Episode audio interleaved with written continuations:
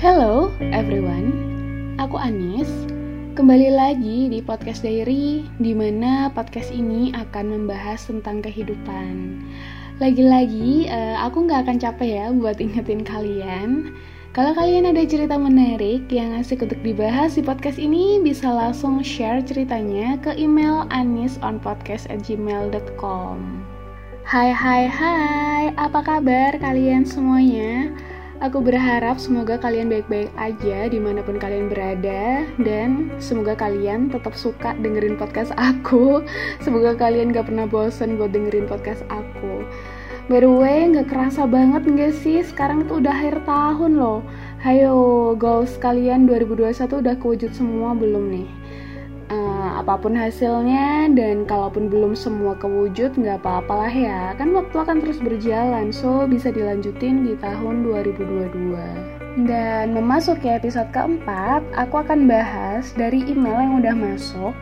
Kali ini identitas dia gak mau disebut, yang jelas dia itu cowok umurnya 27 tahun asal Surabaya. Mungkin biar lebih enak kita bisa pakai nama samaran kali ya kita sebut dia Bima, oke? Okay? Dan sesuai judulnya, aku akan bahas tentang second chance atau biasa disebut kesempatan kedua. Oke, okay, langsung aja aku bakal cerita isi email Bima secara singkat. Jadi Bima waktu masuk SMA, dia itu termasuk orang yang sangat cupu dan susah bergaul. Kalau di kelas dia tuh selalu jadi pendiam, fokus cuman buat belajar, belajar, dan belajar. Tapi lambat laun dia tuh udah bisa mulai beradaptasi gitu loh sama lingkungan yang baru. Karena dia termasuk murid yang bisa dibilang berprestasi, jadi banyak temen yang pengen kenal sama dia dan minta ajarin soal pelajaran.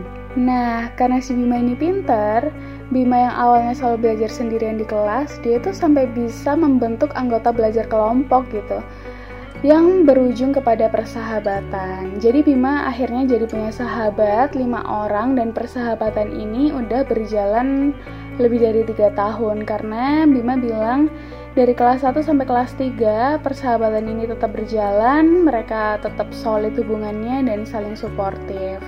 Tapi ada satu story ketika lulus SMA, mereka itu ternyata berpisah karena perbedaan university dan jurusan. Tapi hal itu tidak menutup kemungkinan mereka itu tetap aja setiap bulan itu ketemu walaupun bentar gitu. Dan sampai akhirnya eh, persahabatan yang kokoh ini tiba-tiba retak karena mungkin adanya kesibukan di masing-masing university dan ada juga problem besar karena Bima itu ternyata punya cewek dan cewek itu disukain juga sama sahabatnya sendiri. Dan di situ Bima tuh ngerasa ngedown ngerasa bersalah banget sama sahabatnya ngerasa bersalah banget sama si cewek karena ternyata si cewek itu nggak tahu kalau ternyata sahabatnya Bima itu suka sama dia Akhirnya Bima mencoba minta maaf sama sahabatnya, minta maaf sama si cewek, tapi ceweknya bilang gak apa-apa. Tapi sahabatnya nih, uh, ketika dia jelasin, sahabatnya tuh kayak menutup telinga gitu loh, gak mau tahu, gak mau apa pun alasannya, mereka udah mengecap Bima itu makan temen dan berkhianat. Terus Bima itu ngedown banget, dia bingung harus ngapain dia berusaha buat mengembalikan kondisi persahabatan seperti semula. Dia udah coba minta maaf tapi selalu ditolak sampai akhirnya dia mengambil jalan tengah. Dia putusin si cewek, padahal Bima itu ngerti banget si cewek itu nggak salah, si cewek itu cuman korban.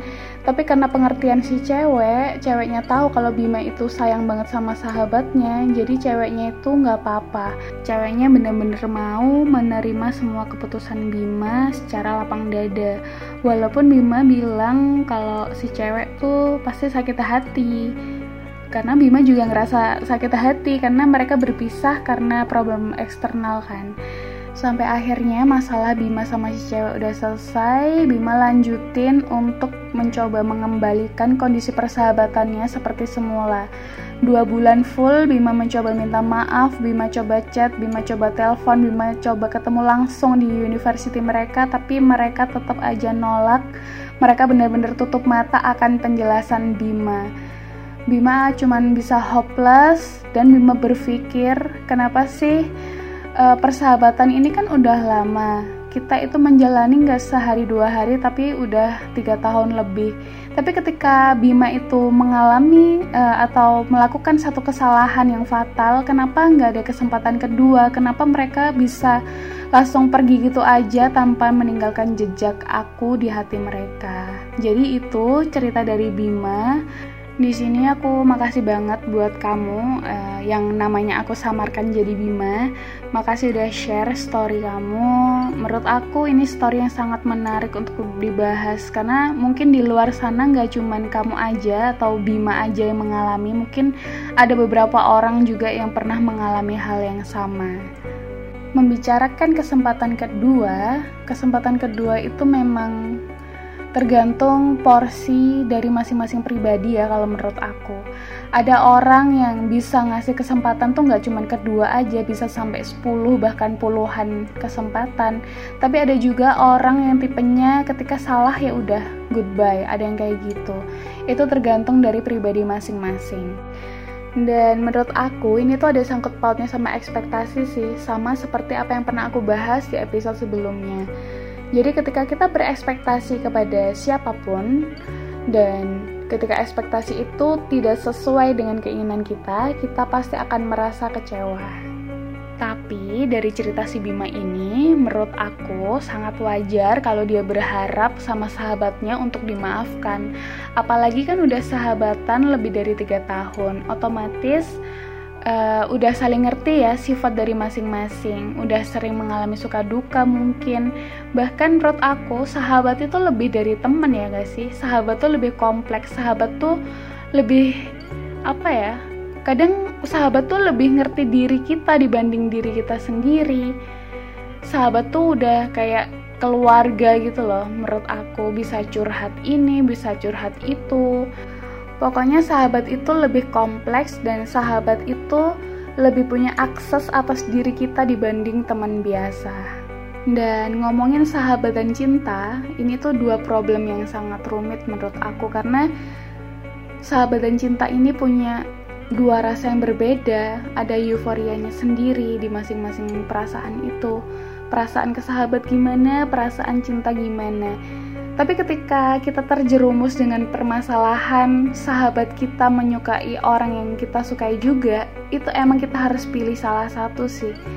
Itu udah hukum alam sih menurut aku, udah hukum sosial juga gak sih? Karena sulit banget loh buat menyatukan ini semua.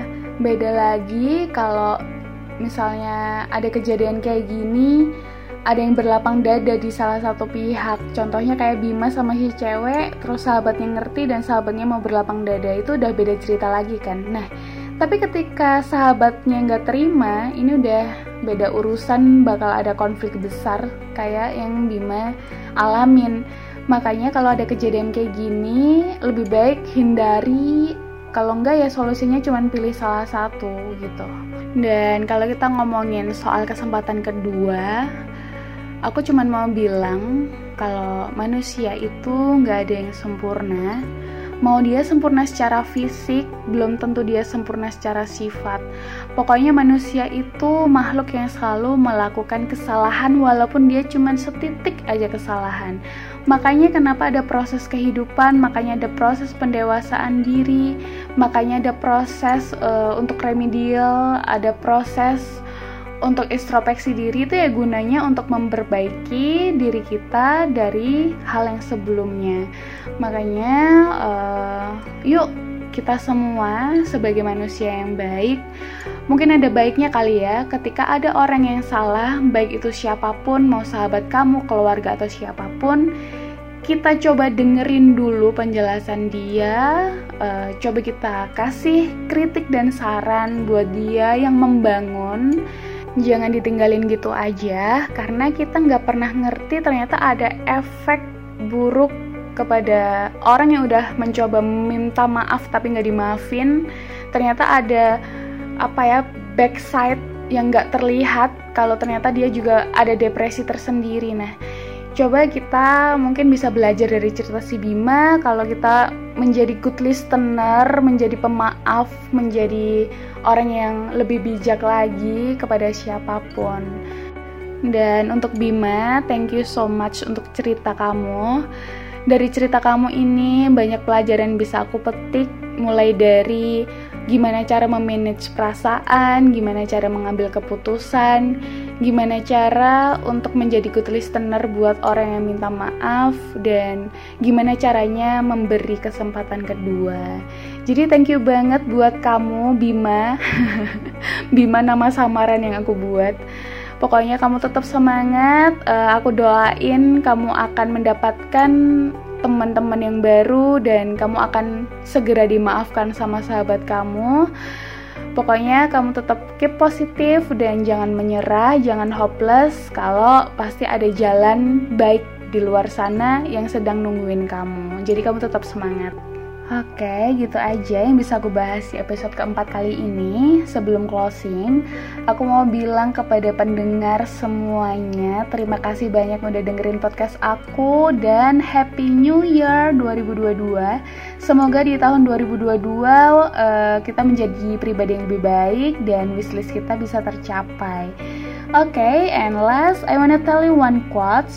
Ketika kita memaafkan, berarti kita telah memberikan harapan besar kepada orang lain untuk menjadi lebih baik.